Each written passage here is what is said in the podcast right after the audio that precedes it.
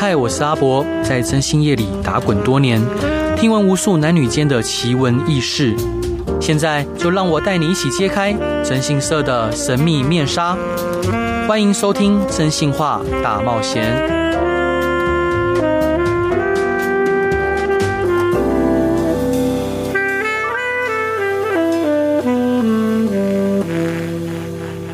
各位亲爱的听众朋友，大家好，欢迎回到飞碟电台，收听由我真心是阿仔主持的《征信话大冒险》。嘿，今天邀请到的来宾非常的特别，他是辅仁大学心理系的副教授，他呢喜欢分享心理学，希望更多人可以因为心理学而受惠。而在他最新的著作中，他通过与自己儿子的对话，深入探讨了青少年在面对各种挑战时的心理健康，并提供了宝贵的建议和思考。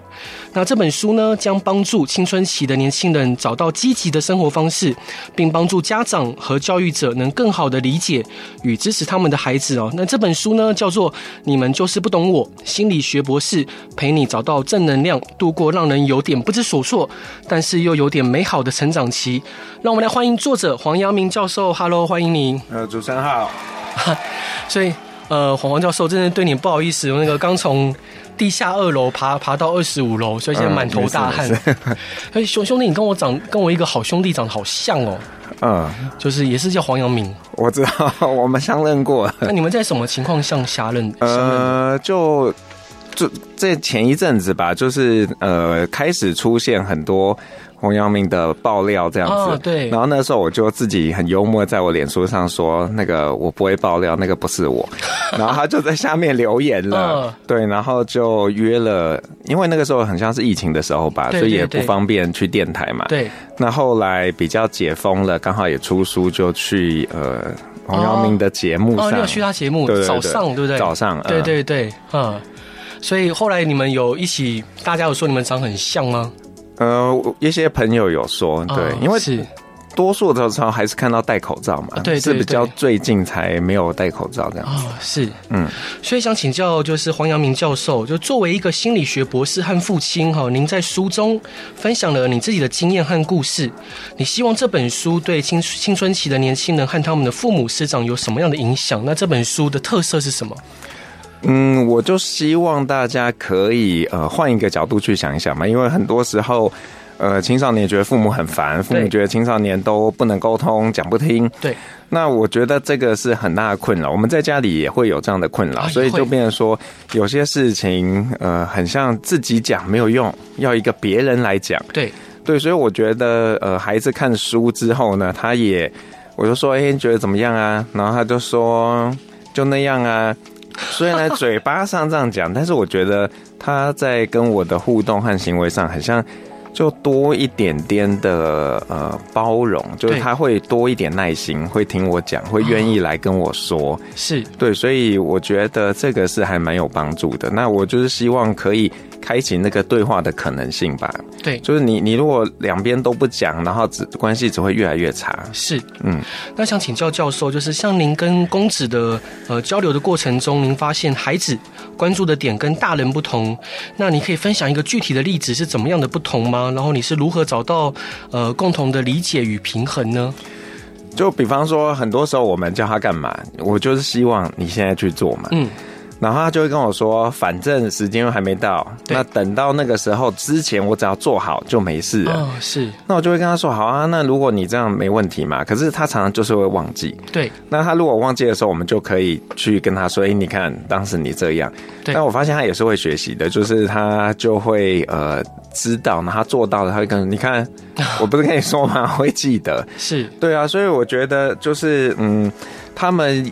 跟我们想真的不太一样，我们觉得事情赶快做完就好了嘛，就不用放在心。可是他觉得哦，我现在还有别的想做的事情啊，反正这个时间又还没到，只要我在截止期限前完成，那不就好了吗？是。如果你希望那么早做完，那你应该跟我说。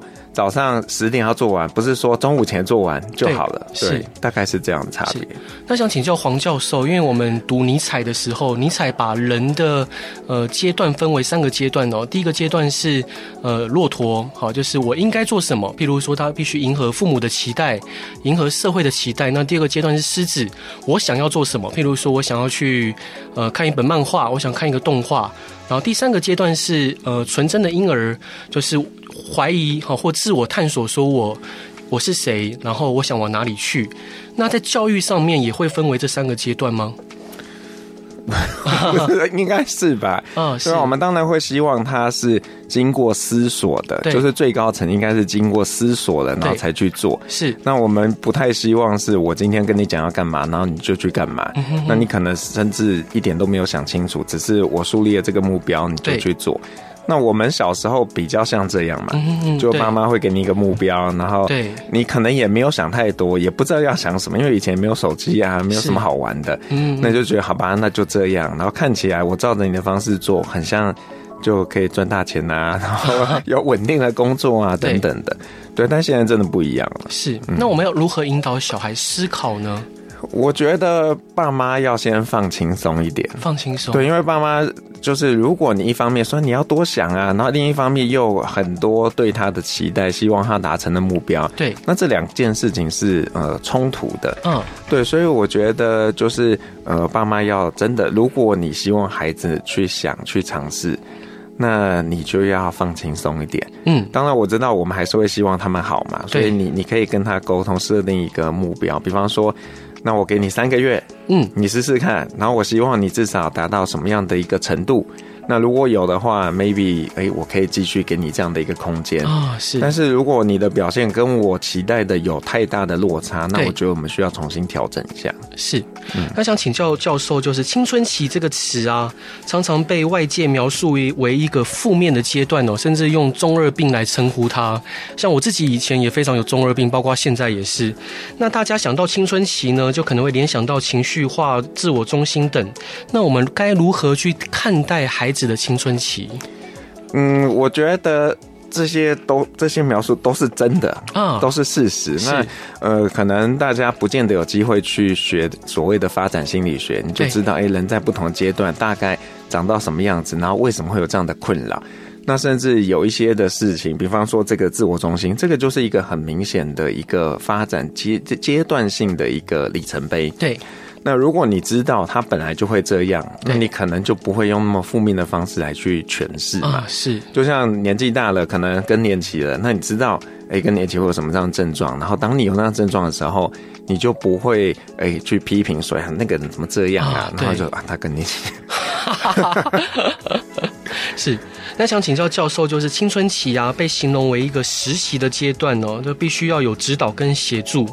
有什么样的建议可以帮助家长在这个阶段中提供孩子适当的支持跟引导，同时呢，又能呃确保孩子有独立思考的能力？这个很困难的，就是说你到底要抓多紧？对。对啊，那我觉得呃，一个建议是，就是呃，身教绝对是最有用的。是，那你不可能今天期待他，哎，这个要专心的做事情，不要用手机，然后你每天回家吃完饭就那里刷手机，他就觉得为什么你可以，然后我不行？他说，因为爸爸已经在工作啦，所以你你你现在有工作吗？然后他就很不服嘛，因为你的工作是学习学习，他说。可是我觉得学习很无聊，我不想要学习啊。对，所以所以我觉得很多时候是需要呃用自己的亲身的经历，那甚至可以真的多一点耐耐心跟陪伴，因为有时候他就是不知道我为什么要这样。对。我觉得这个跟他们如果真的去呃一间公司要去实习，那个心态是完全不同的。是，因为他去外面实习，是他觉得，哎，我今天要去实习，所以啊，老板对我再怎么不好，我可能都会虚心接受。我觉得我要学习嘛。对。可是在，在在他从这个小孩变到大人这个中间这个阶段，他其实是。不，没有想要这样子啊，他就是被安排了嘛。嗯、对，那他就不知道我到底在这个阶段要干嘛，所以变成说，我们若可以跟他们好，所以这个阶段你可能觉得你已经长大了，可是呢，你可能在很多思绪上面考虑的还不够周详，那我们就来练习一下，看看可不可以把这件事情做得更好。那甚至可以真的把这种实习的概念带给孩子，让他知道。这个什么叫做实习？让他觉得哦，所以实习是这么一回事。是，然后通过实习之后，那你就可以怎么样？然后呃，可能会有更多的好处啊，更多的自主性啊。对，对我觉得很多时候我们其实没有跟孩子进行这样的一个对话。嗯哼，所以像教授，我想挑战您一个问题啊，就是我们常遇到一个状况，就父母。对孩子的教育观念或理念，甚至是期待有所不同，甚至是背道而驰的。您跟太太会有这样的状况吗？呃，我跟太太还算相对是一致的。哇哦！但是我们推荐是不太一致，就是呃，就是对于小孩学英文这件事，嗯，他觉得。英文不错啊，你应该好好教你儿子啊。对，他就说，可是他英文没有不好啊，他只是不会背单词，不会文法而已啊。这就是不好啊。可是，可是问题是你，呃、你想想看，跳脱考试的情境，嗯、呃，你要跟人沟通，对。那我相信我儿子是可以跟人沟通的啊、哦，是对，所以我我心里就是有那个纠结，那我到底要要怎么样？嗯、哦，对，所以变成说，我们跟孩子很大的一个共识，我就跟他说。今天考试分数当然是一个检核的方式，但是我们更在意的是你是不是有懂这个知识，你要知道怎么样去用这个你学到的东西。对，那他看起来有接受了，虽然考试分数还是让我们有时候看了那个成绩单会心惊了一下。对，那那这这部分就是太太最后是妥协了。太太她对于这件事还是有一些坚持，然后还是希望我们可以多做，所以我就会跟儿子，呃，稍微演一下，让妈妈看一下。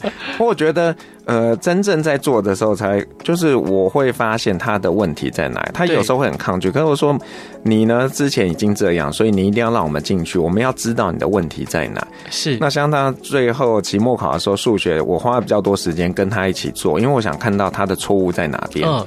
那点出他的错误，告诉他你应该怎么样，哪些要提醒的，结果哎、欸，成绩有拉上来啊，有拉上来，所以我就觉得这个以后我就可以拿来说走。所以你看之前不是这样吗？那所以是不是要让我们介入？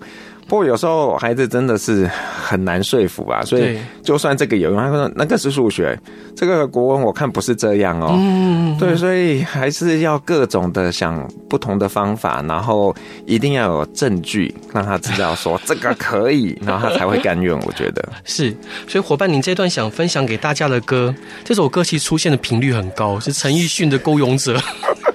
这个在小孩圈很热门呢，因为因为我们呃主持人说可以点三首歌嘛，我们就我跟两个儿子一人一首哦，是，然后这首歌是弟弟点的，弟弟点的，对，弟弟的歌曲库比较局限，通常哥哥听什么就听什么，然后这个是他们前一阵子还蛮常会听的。好，是好，我们一起来听陈奕迅的《孤勇者》。Hello，各位亲爱的听众朋友，大家晚上好，欢迎回到飞碟电台，收听由我真心是阿仔主持的《真心话大冒险》。今天邀请到的来宾，他是心理学博士黄阳明教授。Hello，欢迎你。呃，主持人好。然后呢，他刚出了一本新书，这个书名非常的长哦，就是你们就是不懂我，心理学博士陪你找到正能量，度过让。人有点不知所措，似乎又有点美好的成长期，是由商周出版。这个编辑为什么会让你取那么长的书名呢？其实没有哎、欸，我们通常都是讲前面，后面是他们自己加的，因为很像现在就是你越长可以塞越多东西，关键字搜寻的时候会找到。啊，呢？对，不然我们都叫他，你们就是不懂我。哦，你们就是不懂我，呃、对，这比较简单的哦，是，嗯、所以其他都是副标题，其他算是副标题。好，这个、辛苦主持人了。所以当初在这出这本书的时候，编辑跟你沟通密切吗？呃，我们合作蛮多本书了，嗯，是，所以他也知道我的工作模式。嗯、那我们就是在今年初的时候吧，在台北书展，那稍微过了一下，哦、就觉得哎、欸，大概怎么样？然后就很，很快就复职了，很快就写完。但是其实本来不是叫这个书名，嗯哼，本来。我其实选了一个我太太的画作，因为现在大家看到的书封是太太的主图，嗯，然后那时候就有一张图很喜欢，因为那个时候就有想写一本给青少年的书，对，然后就选好图了，叫我的书名叫做《青春期也是值得期待的》，哦，然后就觉得哎很适合那个封面，是。那到了比较后期，因为出版的时候就是昨天有出过书嘛，因为出版社就会给你一些企划的建议啊，对，然后就出了两，就出现两个题目，对，那一个就是。我原本设定的，然后另外一个就叫你们就是不懂我。嗯，好，那那时候我们就做了一个小小的试调哦，然后就完全无悬念，因为几乎所有的 TA，我们的 TA 主要是希望是青少年，对，他们都选的就是要叫你们就是不懂我，所以就完全也想都不用想。那但是原本的封面其实不适合这个。这个图，这个题目啦，对，所以后来又做了，就是我就从太太的图里面去挖了一张图，然后就觉得哎、这个还蛮适合的，然后就也还蛮顺利变成这样。那但是后来那个原本的封面，我们也觉得不出现很可惜，所以在书里面最后大家也会看到它。哦，是。真真真想看这本书，所以黄教授想请教您啊，嗯，就是每一个出版社的编辑，他们的作业方式跟风格都有所不同。是，那这位编辑是会一直催稿的吗？还是你是那种自动自发、定期交稿的？我很自动自发，而且我还提早交稿。对，那就是编辑很爱的那一种作者。没有哎、欸，他希望我如期交稿，因为我太早交稿，还有一个困扰，他会东西放在那但是他没时间弄，他就觉得对不起我。就很尴尬，是好，所以是一个好作者来的，所以想请教教授您，就是因为你有两个孩子嘛，嗯，那两个孩子难免哦，尤其都都是男孩子，对，难免会有所吵架，甚至打架，常常发生，常常发生，对。那你会如何去排解跟排宣他们内心的压力跟不满？呃，我想第一个一定是要理清楚这个状况是什么。对，就是说，哎，到底谁做了什么事情？嗯，那但是即便在这样的状况，他们永远都觉得爸妈不公平啊，对，都觉得你就是站在弟弟的立场，你就站在哥哥的立场，是永远都讲不听。所以我们就要备齐了各种过去的案例，对，跟他说，哎哎，那次是哥哥哦，然后这次是弟弟，对对对，要我觉得孩子有时候追求的他。就是那个气，就是那个时候的心情。哦、是，但如果你没有接住他的心情，然后你很直接就直接就说，呃，我觉得这件事情就是做错，那这个事情不会处理完的。哦、对，所以得要先，我们通常都会先让他们平静一下，然后请各方讲出他的诉求。嗯哼嗯哼。就第一就是说，我觉得哥哥怎么样，然后我希望怎么样，哥哥也说了。对。那我们会从中去做一个判断。啊，我们当然不能随便就顺应某一个人呐，因为你如果顺应某一个人，另外一个人就说你不公平，你就是你就是对他好，对。对啊，那有的时候甚至就是一个连坐法嘛，就说好啊，那既然这样没有共识，我们就就不处理啊，那你们两个这个东西都没有了，是。有时候他们会甘愿哎，嗯，这个就是在那个经济学里面不是有一个什么赌徒的实验吗？然后就是。他们就会宁愿大家都被关，然后也不愿意去呃做出一些妥协。这叫囚徒困境。对啊，然后就就是常常会这样，但是他们发现会吃苦头，所以就会开始要跟你撸，就说哎，那我们可以怎么样？然后他们谈好之后，如果他们谈好了，我们当然 OK 啊，你们可以接受，那我们就这样。但是这个并不是常常都这么美好啦。是，那想请教黄教授，就是我们知道，呃，青少年在成长的过程中，尤其是啊，其实不管男女都会，嗯，他会产生对性的好奇。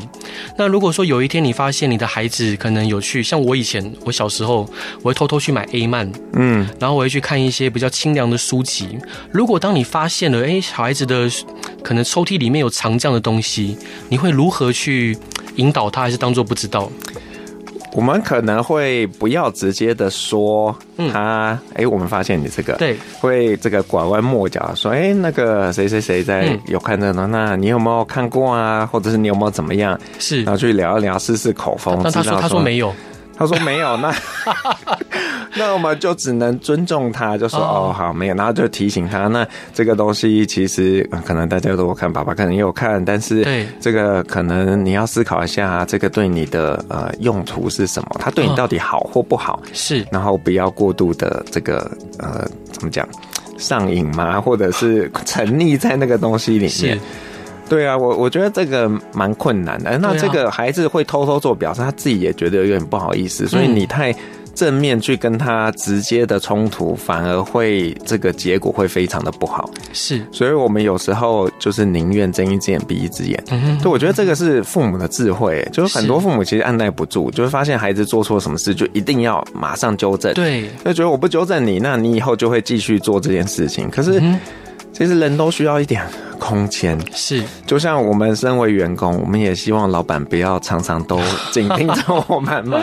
有时候有一点那种做坏事的快乐，然后老板没有发现，其实这个对双方的关系都蛮好的啊、哦。是，对，我突然警醒了自己，对，我的确应该要 对员工放松一点。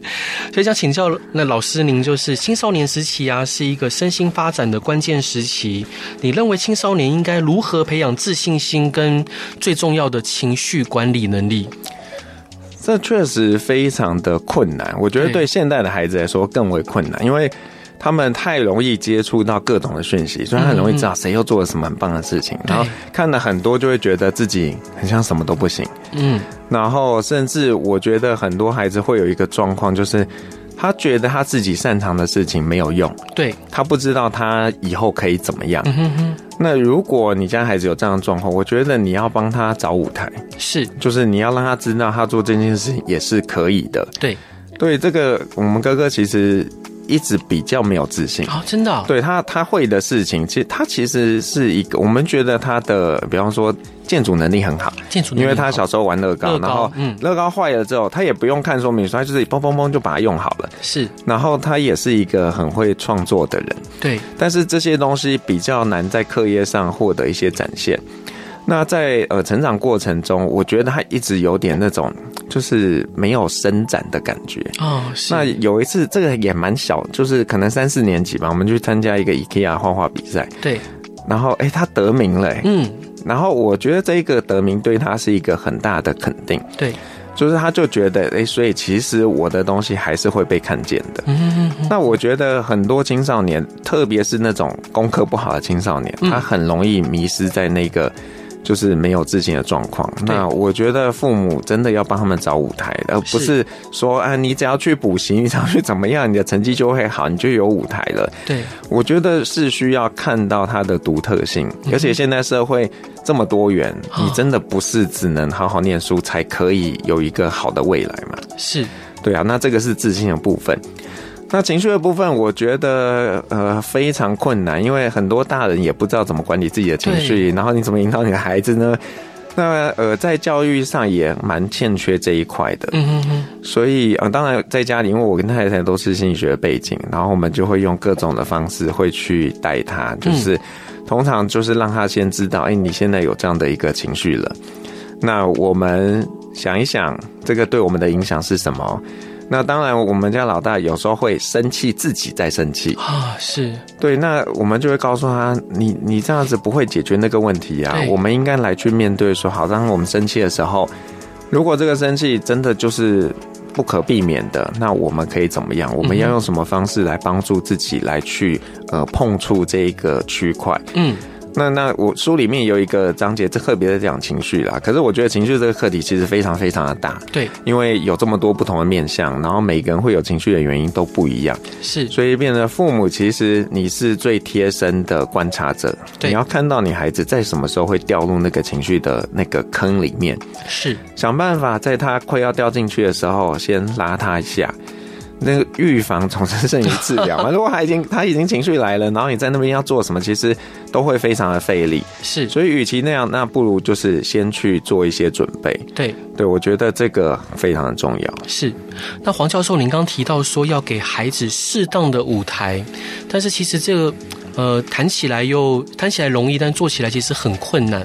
就是如何适才适性的发挥到呃孩子他可以擅长或者是喜欢的方向，有什么样的方式或配包吗？嗯，我觉得就是首先你要够了解你的孩子，他到底擅长做哪些事情。哦想办法咯，如果知道他喜欢什么，然后就去看有没有相关的东西。嗯嗯嗯。对啊，我们哥哥喜欢打羽球嘛，所以他就可以去做各种的羽球的东西。是。然后他其实是可以写东西的，哦，但因为他错字很多，所以有时候有点困扰。那是我们也一直蛮鼓励他，要不要参加作文比赛，要不要写写看。不过这个还没有很成功，因为他有失败的经验，他就觉得啊，反正那么多人参加，对，也不会得奖。对。但是我们就会跟他说，反正这就是一个过程，嗯哼，然后甚至要用重赏嘛，是，就是你要说好写一个字多少钱，或者是怎么样，那他会比较有动力。我觉得很多时候这个呃自信啊，或者是对自己的肯定，其实都是慢慢累积起来的。对，那当别人没办法肯定你的时候，就是我说呃的别人是所谓呃，比方说参加比赛，别人不可能都给每个人第一名嘛。对。父母就要当那个肯定者啊，我们要肯定你的付出，让你看到，哎，你有努力了。那当然，在所有的过程当中，不是努力就会成功，是，但是不代表说你就不努力啊，因为你不努力，你就完全不会碰触到那个你想要的东西嘛。嗯哼，这个是一个非常困难的修炼啊。是，那我觉得这个也给各位听众，特别是如果你是爸妈的话。就是不要害怕跟孩子分享你的失败啊，是让他知道，其实我也很努力，但是我就是没有得到。嗯那我怎么样去面对？是让他们可以从中有一些的学习。好，了解。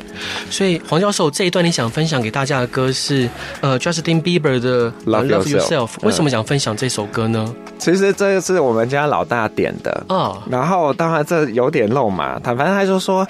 嗯，这首歌是点给你的，然后我爱自己点。是，我觉得这就是看书后的后遗症，他就是给我来这一招。那没关系啊，爸爸就假装你真的是觉得爸爸很辛苦，就要多爱自己一点。所以在他的眼中，爸爸不够爱自己吗？嗯，应该也不至于啊。对，所以没关系，他就点首歌送给爸爸，爸爸欣然接受。好，我们一起来听这首歌吧。Hello，各位亲爱的听众朋友，大家好，欢迎回到飞碟电台，收听由我真性是阿仔主持的《真性话大冒险》。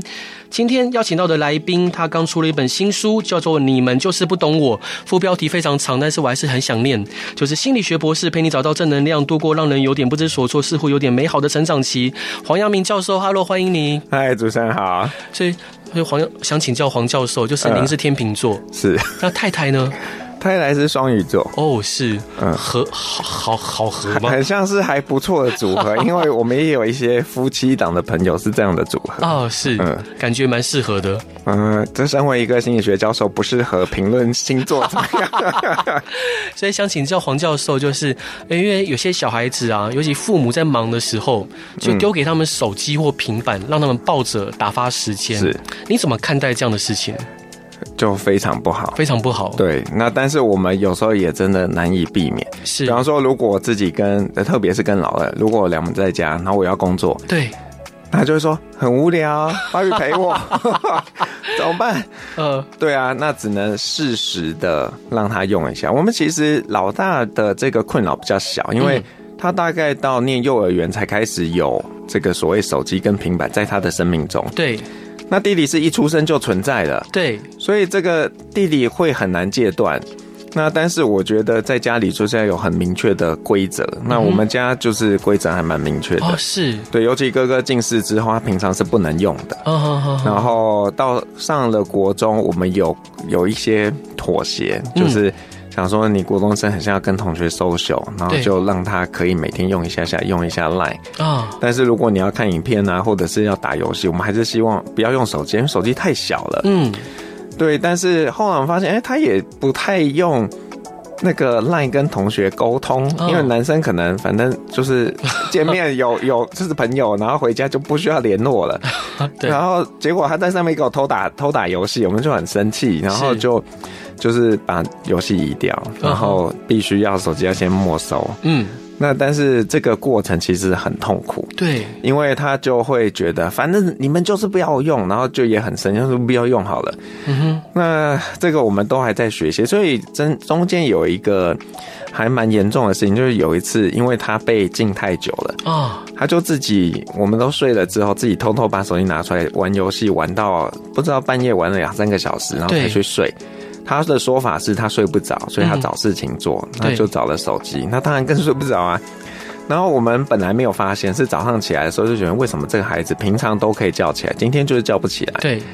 然后弟弟就是一个小侦探，就说：“他一定玩手机，他一定玩手机。”然后就 好啊，手机就拿来啊，因为现在都有那个使用时间嘛。对。一看就看到半夜都在用，嗯，而且在打游戏，那就觉得不 OK，嗯。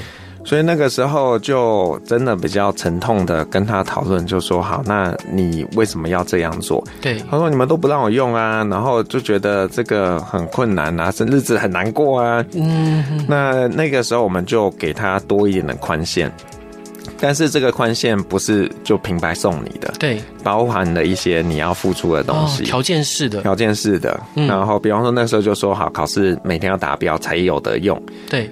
哎，有一段时间好像还算美好，但是我们后来发现，为什么容易达标呢？因为老师平常小考都太简单了，结果还不讲，然后我们就上当了。嗯，不过那个期中考是骗不了人的嘛，对，所以期中考就是成绩来了之后，好啊，就是要面对啊。嗯嗯嗯，所以他自己也也知道，也有时候会心虚，可是。一到了放暑假，哇，这个就更难了，啊。我想很多家庭都有这个困扰，因为正在暑假，正在暑假，然后天气热，你说要他去干嘛？你自己都不想出去了，那就是在家嘛。那在家能干嘛呢？嗯，在家你叫他念书吗？他不会，不会整天念书嘛。所以这个都还在各种的磨合。当然，我们会希望从中找到一些啊，怎么讲？找到一些阳光嘛。比方说，他如果玩狼人杀，就想哦，训练逻辑思考，是不错，真的训练表达，对。然后玩这个传，他最喜欢玩传说对决。哦，就想好吧，那训练反应能力。是。对，只能希望不要影响视力，然后你不要整个太过于投入。我觉得玩没有不好啦，但是就怕你会这种有种欲罢不能，就是。你已经上瘾了，你就是停不下来，这个其实就比较不好了。是，嗯，想请教教授，就是呃，在书中您特别的关注了虚拟世界、社会价值观，还有理财等议题哦。你觉得青春期的孩子该如何在这个不断变化的世界中定锚自己的价值呢？我觉得就是要让他们有现实感啊，现实感。很多爸妈把孩子保护的很好，所以孩子根本不知道到底现在社会长什么样子。对。虽然他们自己观察有所理解，可是老实说，你去上学，你去补习班，你获得的世界其实是一个扭曲的样子。对，你并不知道世界真正的样子。嗯所以有一次也有点生气，然后我就带他，我说走，我们出去。哦，我带他去看看街上的人怎么工作。是，我说这个是那个菜贩的小孩，嗯，他妈应该不会给他钱，但是他要在这里帮忙收拾。对，那我们就去了加油站，然后我就说我们在这里站十分钟。嗯，然后我也不跟他讲干嘛。哦，然后站完之后我跟他说，刚刚大概三十块吧。嗯嗯嗯，就是你你在那边站十分钟就是三十块钱。嗯嗯嗯。然后他稍微很像有所体悟，不过这个体悟大概过一天又忘记了。但但是我觉得很重要，就是让他们知道现在社会的一些挑战。对，然后包括整个科技的影响，像现这过去半年来，这个呃人工智慧生成非常的盛行。对，所以我们也会跟他说：“哎呀，那你可以怎么样用啊？那在合乎规范的情况下去使用它。”是，就是。不能够真的用一个包裹后的糖衣的世界端给他们，因为这样子他后来冲击会非常的大。是，对，这个我们尽力做，但是有时候真的不太容易啊。了解，所以想请教老师，就是在书中啊，你另外有提到说父母啰嗦、对待朋友和不公平等问题，你有什么样的建议可以帮助年轻人，呃，尤其青春期的年轻人，更好的处理这些困境？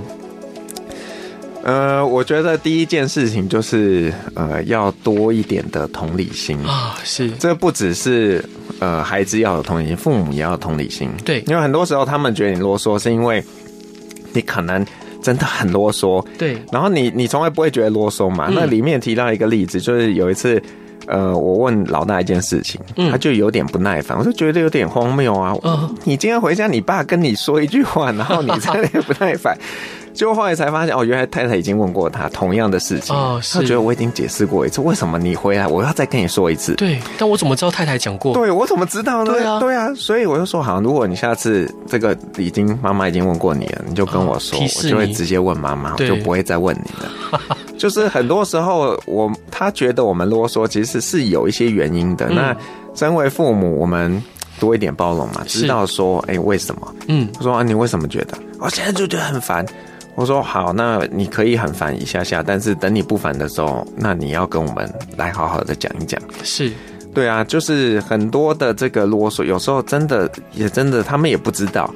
那我们父母多吃一点米嘛，对，至少要多包容，能愿意给他一点空间。哦不要就觉得你还是权威，然后你要他干嘛？他怎么可以这么大逆不道？或者是他为什么可以这样反应？是，对，我觉得这个是一个呃很根本的原则。是，那再来就是你在人际互动中，父母可能会对你更多的包容，可是你的朋友可能不一定会啊，你的兄弟可能不一定会啊，对，那怎么办？你就要去练习去跟这些人去沟通，你要练习不是呃沟通一定就会得到所有你要的。要有一些筹码跟别人交换的。对，我觉得这个是他应该要跟他弟弟学的。嗯，弟弟是一个手法很厉害的人啊。对他，他以前吃东西啊，他如果不想吃一个巧克力，他会跟你说：“这好咸哦。”啊，那我们一开始觉得啊，巧克力好咸，他 是不是生病了？后来才发现哦，这是他委婉的表达，他不愿意吃的一个说法。是因为巧克力不可能是咸的嘛？对啊，当然有一些很高级的巧克力可能有盐啊，但是 他他，然后我就觉得，其实很多东西要表达一件事情，嗯，你可以。用不同的方式表达，虽然你的意思是一样的，可是别人听起来会是完全不同的。嗯哼，所以这个不管是你在跟家人，或者是跟你的朋友交流的时候，都可以去用到。是，那甚至你也要去看不同的关系啊，因为朋友跟你好哥们，那你跟他讲一些干话没有关系啊。嗯，可是你跟你妈、跟你爸讲话，然后带脏字，我们作何感想？是，对啊，所以就是我觉得他们都还在练习。那。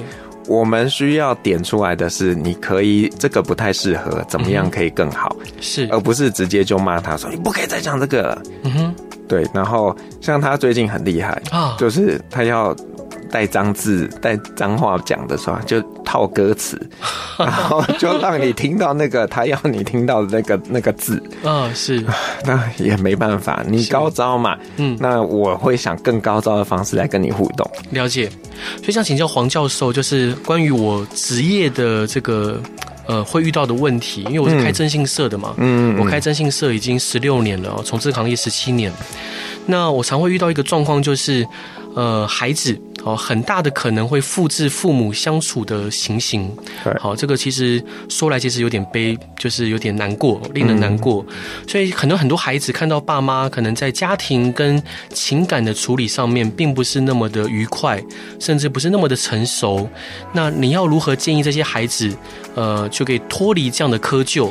又或者是当父母们，呃，就是控制不了自己情绪，不断有这样子错误的示范哦，呃，譬如说家暴哦，甚至。很激烈的言辞的攻击，那他们要如何去自觉觉察到自己可能给孩子不好的示范？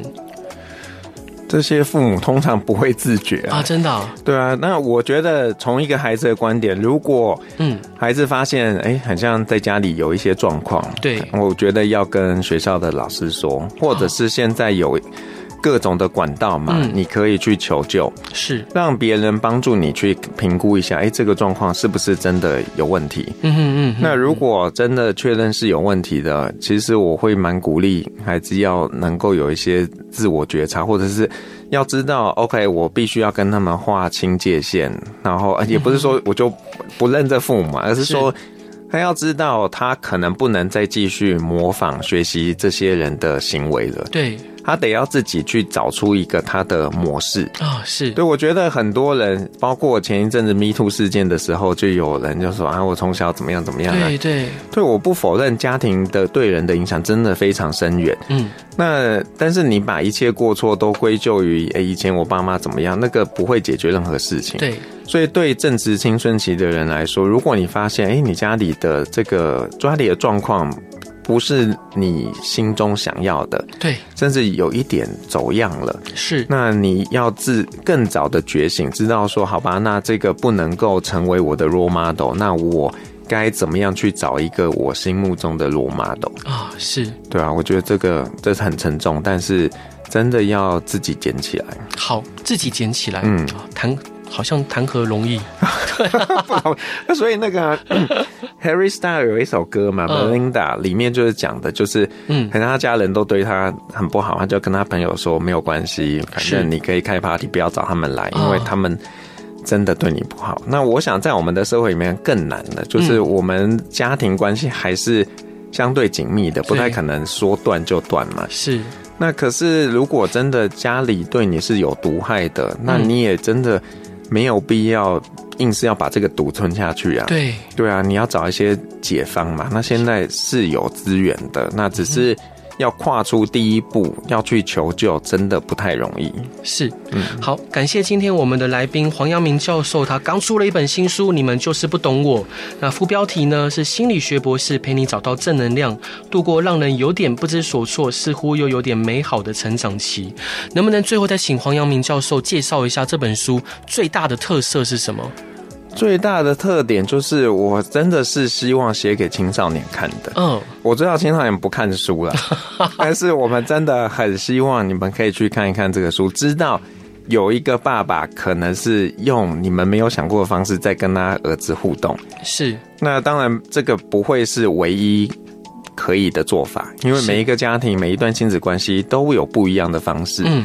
所以你就是看到一种可能性。那我甚至希望你就拿着这个书跟你爸说：“哎、爸，那个人家他爸爸这样、欸，哎，那我们是不是可以试一下？”好，对。然后我其实也希望父母可以看一看，知道说哦，有别人用什么样的方式在教养他的孩子。嗯嗯嗯。不是说你一定要照着做嘛，而是你可以去想一想，哎、欸，所以嗯，我很像也可以试试看，是，或是哎、欸，我觉得那个黄教授的方式很烂，那我要用一个更好的，然后证明我的是比他好的。是，嗯，好。最后一段你想分享给大家的歌是刘若英的《陪伴者》，为什么想分享这首歌呢？呃，因为我喜欢刘若英。然后没有啊，还有还有很重要的原因，因为我觉得在这个孩子成长的过程中，呃，父母其实就是那个陪伴者。我们不能为他做什么，但是我们可以一直陪他。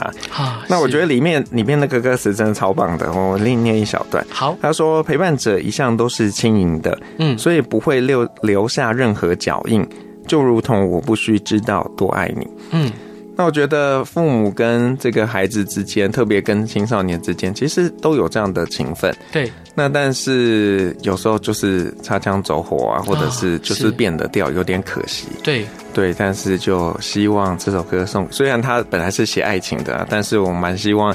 就是呃，父母跟青少年可以成为彼此的陪伴者。好，感谢今天再次感谢黄教授，也希望大家喜欢今天的广播内容。大家晚安，拜拜，拜拜。